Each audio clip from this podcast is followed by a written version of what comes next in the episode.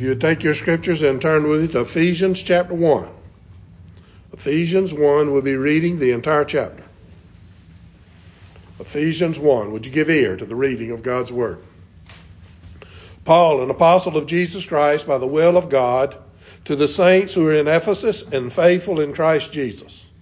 Grace to you and peace from God our Father and the Lord Jesus Christ. Blessed be the God and Father of our Lord Jesus Christ, who has blessed us with every spiritual blessing in the heavenly places in Christ.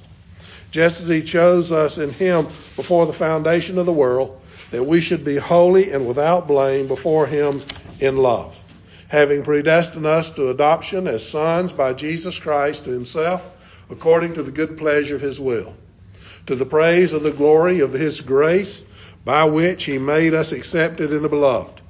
In him we have redemption through his blood, the forgiveness of sins according to the riches of his grace, which he made to abound toward us in all wisdom and prudence, having made known to us the mystery of his will, according to his good pleasure, which he purposed in himself, that in the dispensation of the fullness of the times he might gather together in one all things in Christ, both which are in heaven and which are on earth in him.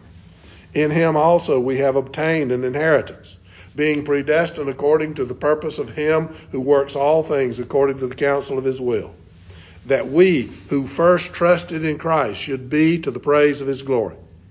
In him you also trusted, after you heard the word of truth, the gospel of your salvation, in whom also, having believed, you were sealed with the Holy Spirit of promise who is the guarantee of our inheritance until the redemption of the purchased possession to the praise of his glory. Therefore, I also, after I heard of your faith in the Lord Jesus and your love for all the saints, do not cease to give thanks for you, making mention of you in my prayers, that the God of our Lord Jesus Christ, the Father of glory, may give to you the spirit of wisdom and revelation in the knowledge of him the eyes of your understanding being enlightened, that you may know what is the hope of his calling, what are the riches of the glory of his inheritance in the saints, and that in that and what is the exceeding greatness of his power toward us who believe, according to the working of his mighty power, which he worked in Christ when he raised him from the dead and seated him at his right hand in the heavenly places, far above all principality and power and might and dominion, and every name that is named not only in this age, but also in that which is to come.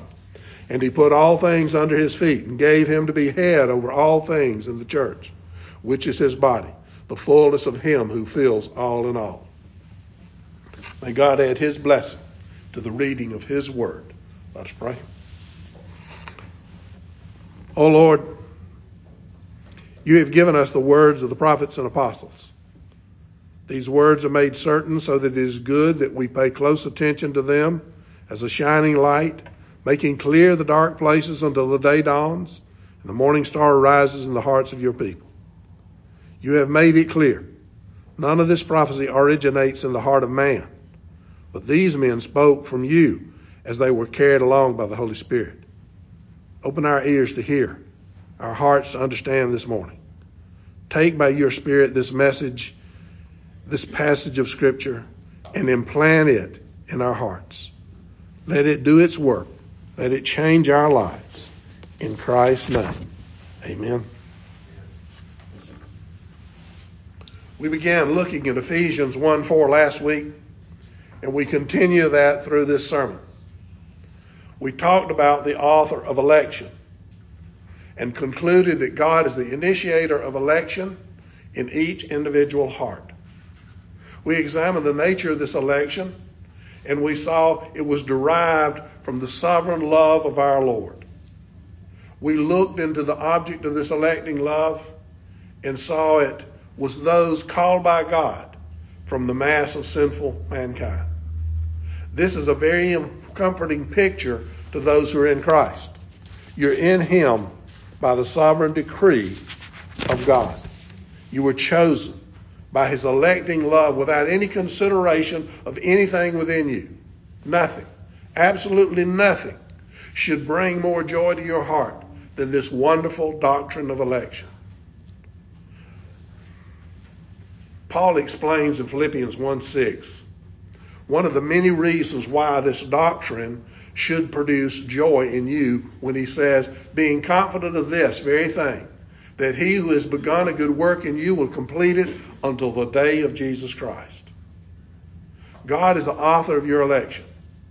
He initiated the change of heart that turns you from your sinful, selfish ways to Jesus Christ. His electing love will never leave you. It will never forsake you. Once he elects, he guarantees the salvation of the one elected. Sharon and I were invited a few years ago to a graduation party of one of her piano students. Some of the family were Jewish. We found ourselves seated at a table full of Jewish people. I had a very interesting conversation with the lady next to me. One of the things I learned in talking with her was that a Jew, as a Jew, she had absolutely no hope whatsoever. She had nothing upon which she could build hope. She didn't know what would happen to her at the end of her life. She supposed if she kept the law well enough, she'd have a chance that God would accept her, but she had no assurance of any guarantee. Here in this wonderful promise of Christianity, you have hope. Your hope is founded in Jesus Christ and all he has done, but it goes even further back than that. It starts with God's decree to save a people unto himself in eternity past. The idea that salvation is predicated on your actions is very, very vague. If this is the foundation of the system, you're no better off than the Jew. The whole concept of salvation as under man's control leaves God a helpless observer. Which is why Jews have no hope, and the lady was not interested in anything that would bring her hope. If your salvation is completely dependent upon you, then you are forever lost because you cannot live up to the demands of the law. What you need is a system that places all of the responsibility for your salvation on one who is capable of completing the required work. Your hope is that there is such a system. In that system, Christ came to live the perfect life that you could not live, to die the atoning death required for your reconciliation, and to win the resurrection victory over your enemies. He did all of these things for those whom the Father had given him. Throughout this system, it's never left up to the will of man, but is always God's will that directs. He changes the heart.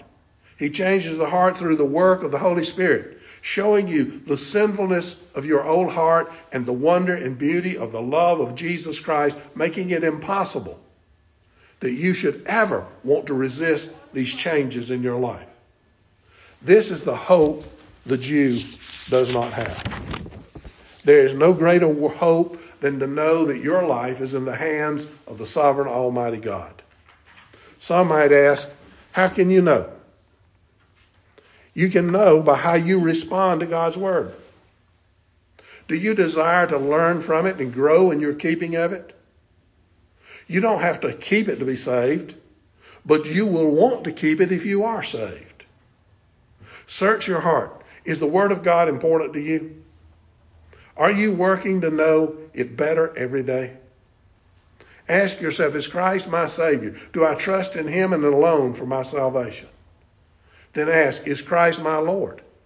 Am I working to serve Him with all of my heart? You will find perfect trust and perfect service but you must find a desire for both. When you find that desire, then you know it is there because of the work of God in your heart.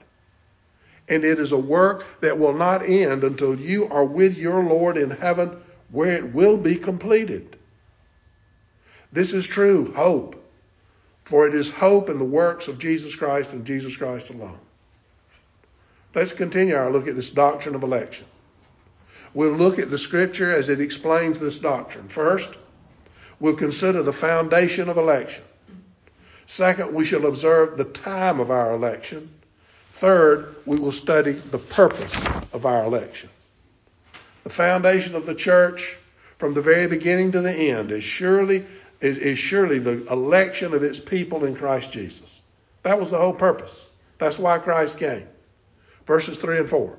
Blessed be the God and Father of our Lord Jesus Christ, who has blessed us with every spiritual blessing in the heavenly places in Christ, just as he chose us in him before the foundation of the world, that we should be holy and without blame before him in love. We could, without harm, translate that this way. God the Father blessed us with every spiritual blessing in the heavenly places in Christ, just as in Him He elected us. When you think of a foundation, you think of something solid, solid, something of which you can build upon. Consider the building of this world. Did God create the heavens and the earth and all the host of both for the purpose of Him just sitting down and admiring it all? I don't think so. He created it to have a people unto himself. The people are the crown of all he has made. He began with a plan. The first step in that plan was to decree there would be a people that some of those people would serve him. God chooses some men out of the evil state into which they chose to plunge themselves. They were chosen by God even before they were born. God choosing is the foundation of the church today. The foundation is just the first step in the long climb to heaven. We dare not treat this process of salvation as so many separate items. They are steps of a great staircase. Romans 8, 29 through 30. For whom he foreknew, he also predestined to be conformed to the image of his Son, that he might be the firstborn among many brethren. Moreover, whom he predestined, these he also called. Whom he called, these he also justified. Whom he justified, these he also glorified. What does Paul show us as the foundation of all that has happened to the believer? God foreknew and predestined. What does he predestine them to? To the likeness of his Son. Salvation is a process. A process that once begun in your life cannot be stopped until it is complete. Your election is the first thing done in that process. God began creation with two decrees. The first is the decree of election, which says he will save a people unto himself out of the mass of sinful life. Believe on Jesus Christ and you will be saved. The second is the decree of reprobation, in which he says, all who sin will die. Because of Adam, our federal head in the garden, all men fell under the decree of reprobation. All men lost hope of a life with their Creator. If all men are under the decree of reprobation because of Adam's sin, thus spiritually dead, can anything in man annul the decree of reprobation? The answer is no. If God looked and saw why, which men would, be, would have faith and saved only those, then the decree of reprobation is abrogated. God chooses from the mass of sinful man some to be his. To make them his without revoking his decree of reprobation, there had to be another decree to supersede reprobation. That decree is election. God chooses out of all of these men going to hell for their sins, some to redeem.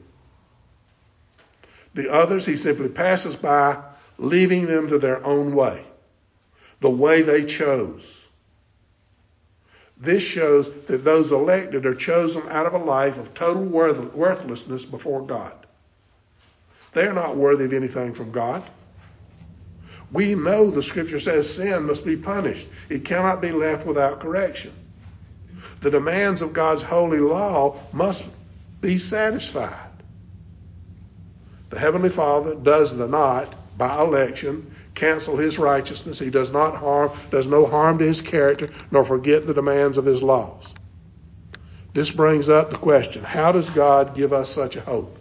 Such hope to children of wrath? How can he save them without doing irreparable harm to his law? The answer is that this is possible only because of the promise of his son.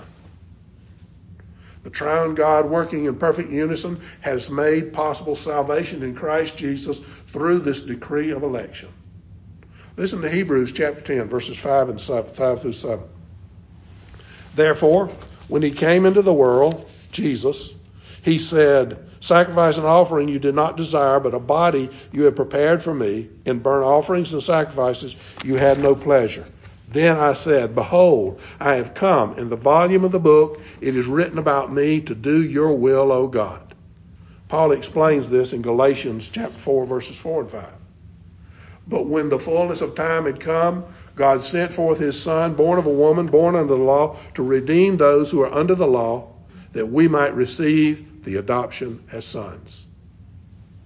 These passages show that believers, though initially by their own nature are unworthy and hopeless, they are made righteous and given hope in the sight of God.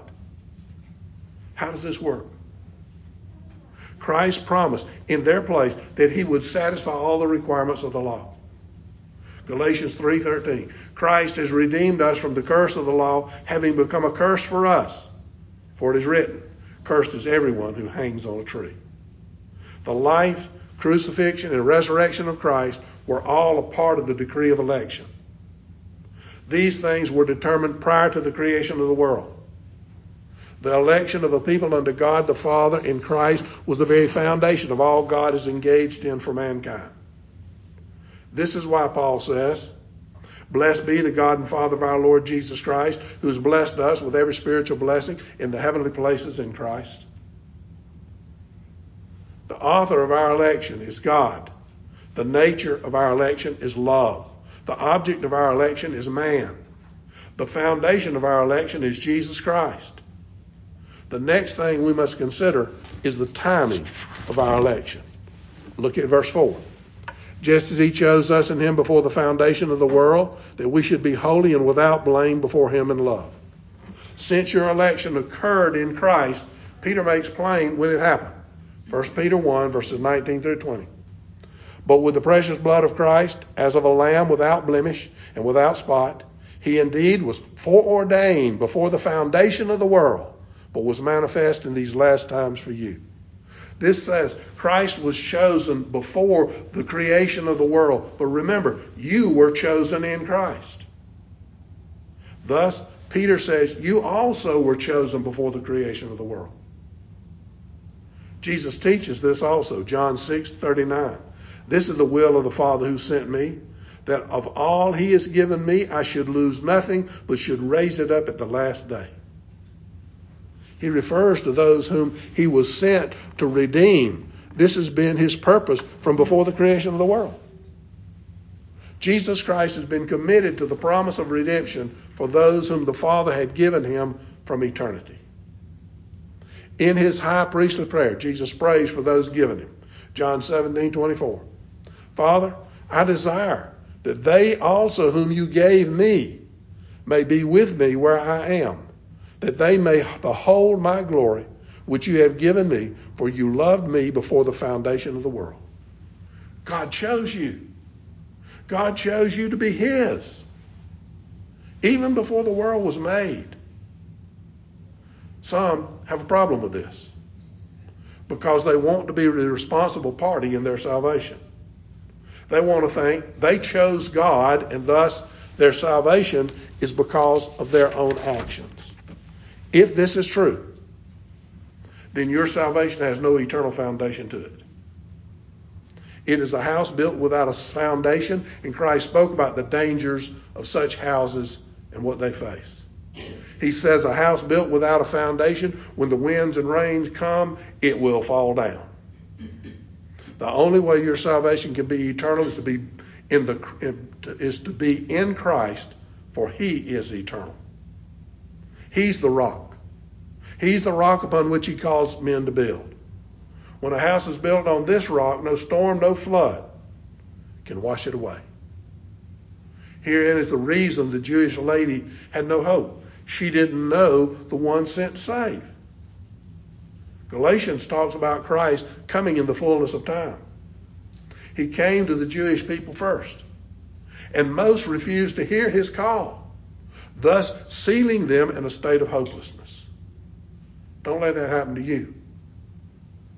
Hear this wonderful message of hope that Christ agreed to die for you before the world was created. Let him be your hope. If you know him, live your life in his hope and show others his love, mercy, and grace. The point being made is that if before the foundation of the world those destined for everlasting life were elected, then you have to admit all the glory for salvation belongs to God. Therefore, you can join with Paul in saying, Praise be to God the Father and of our Lord and Jesus Christ. This plan of God was instituted in time past, even before the world was created. It is being worked out since the beginning of mankind.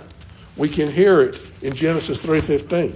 He says, "And I will put enmity between you and the woman, and between your seed and her seed. He shall bruise your he- head, and you shall bruise his heel."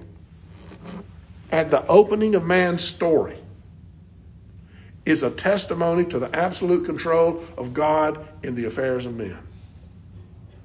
The prophets of old spoke of this foreordained plan.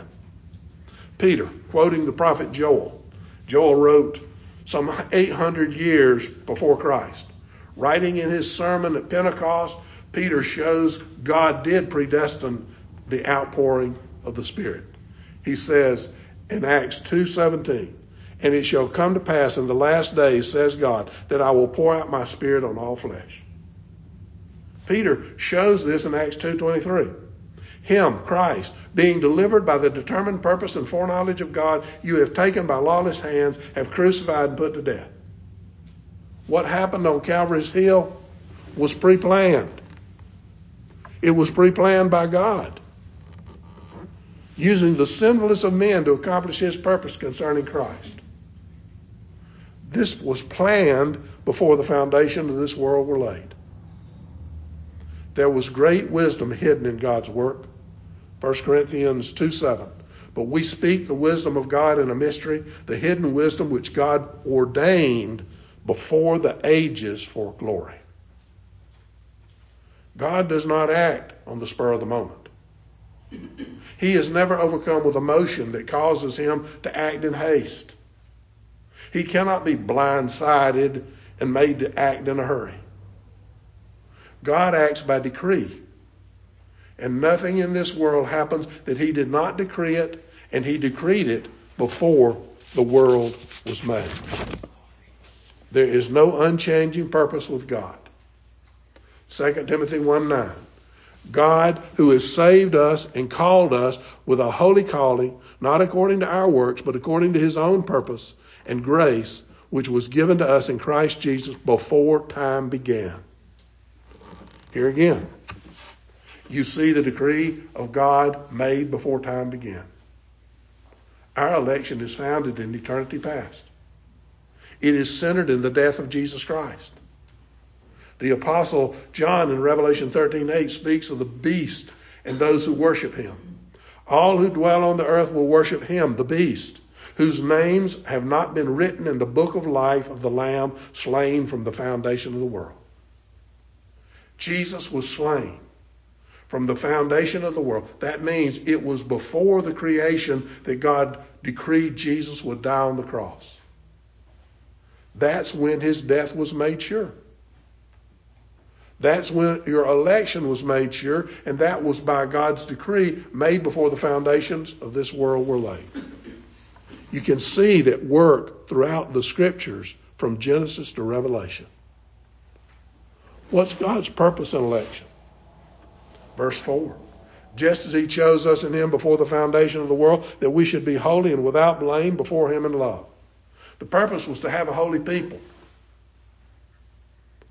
Without election, there could never be a holy people.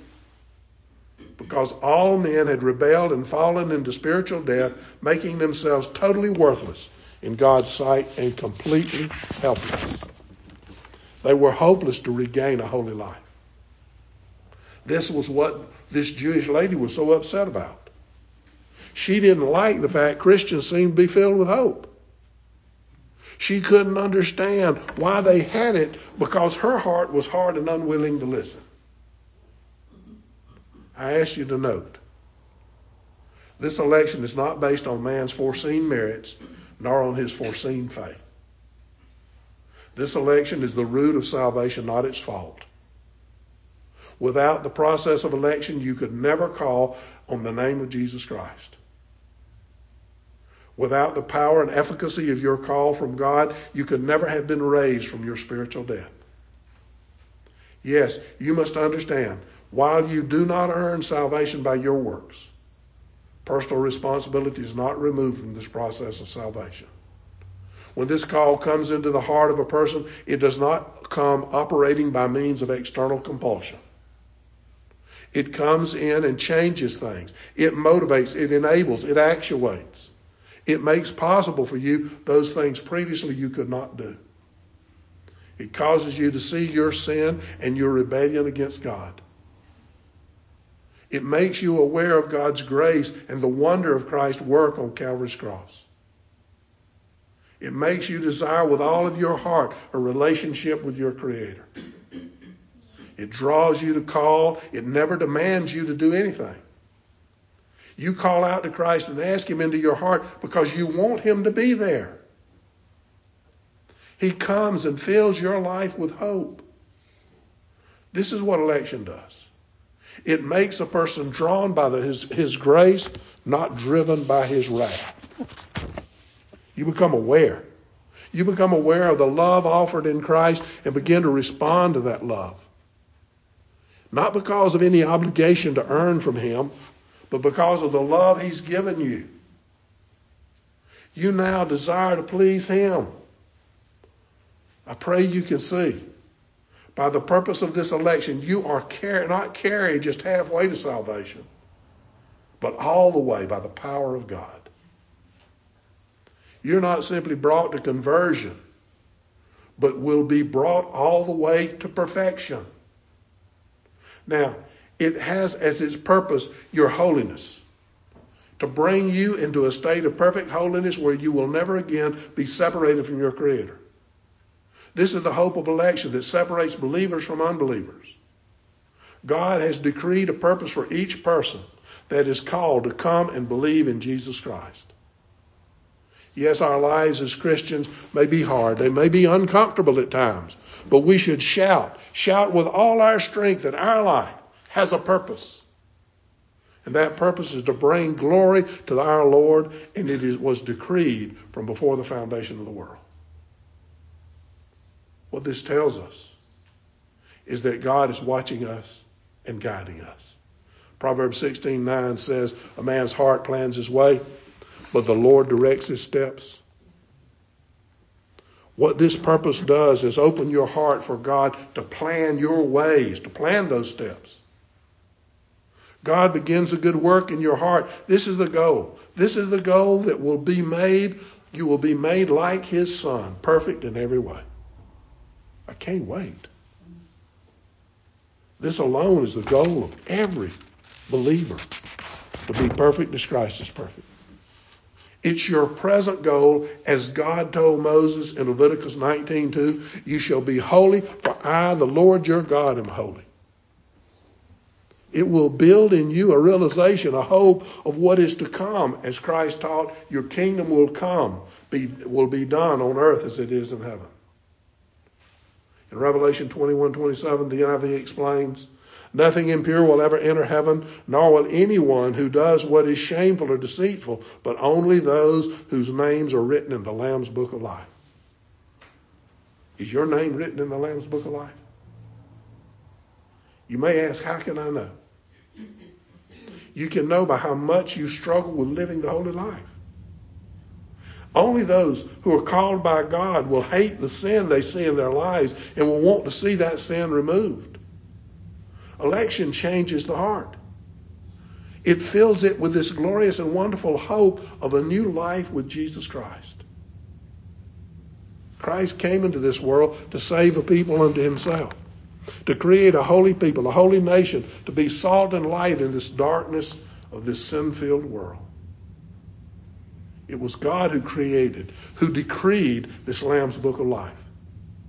Understand, that book of life was filled out before one stone of creation was made. To ensure you know that your name is written in its pages, you need to place your hope, your trust in Jesus Christ and in Him alone. There's no other way. No other way to gain assurance of salvation than believing in Jesus Christ. The purpose of election is to give you that hope, the hope of salvation in Jesus Christ. In conclusion, I hope you have seen that election is the warp and woof of the gospel. That means that its truths run lengthwise, crosswise throughout the Bible, giving scriptures strength to form the foundation of life for those who will believe. I called you to search your heart. Do you desire to please God? I'm not asking how well you do it. I'm asking, what is the desire from the bottom of your heart? If there's a nagging feeling that you're not being holy enough, no matter how well things seem to be going, if you're always finding yourself falling short, then you should rejoice. Rejoice because that's the work of the Holy Spirit in your heart. If God has called you, He'll not leave you to yourself. His Spirit will continually be working to mold you into the image of Jesus Christ. That work will be ongoing as long as you draw breath, and the assurance that comes from God is that He will not stop that work until you're with Him in heaven in a perfect state of holiness. What wonders, what hope we have as God's people. This great salvation is yours. It's given as a gift. It's a gift with assurance, with hope. And it can never be stolen or lost. This doctrine stands against the idea your salvation is based in your works. God has covered, has you covered. You will never be lost because you're a part of God's decree of election made before this world was created. If you have placed your hope and trust in Christ and in Christ alone. Let's pray. Father, we thank you for this time of worship and fellowship. We need you in time with you as we need it with each other. We have to have love for you, from you, and from each other to withstand this world and its evil. Help us, Father. Help us to grow in love. Give us patience and kindness. Help us to not envy, boast, or be proud. Keep us from rudeness and help us not to be self seeking. Grant that we not be easily angered and keep no record of wrongs. Don't allow us to delight in evil, but rejoice in truth. May we protect, trust, hope, and persevere in love for one another. We pray this in our Lord and Savior's name. Amen. Would you take your hymnal?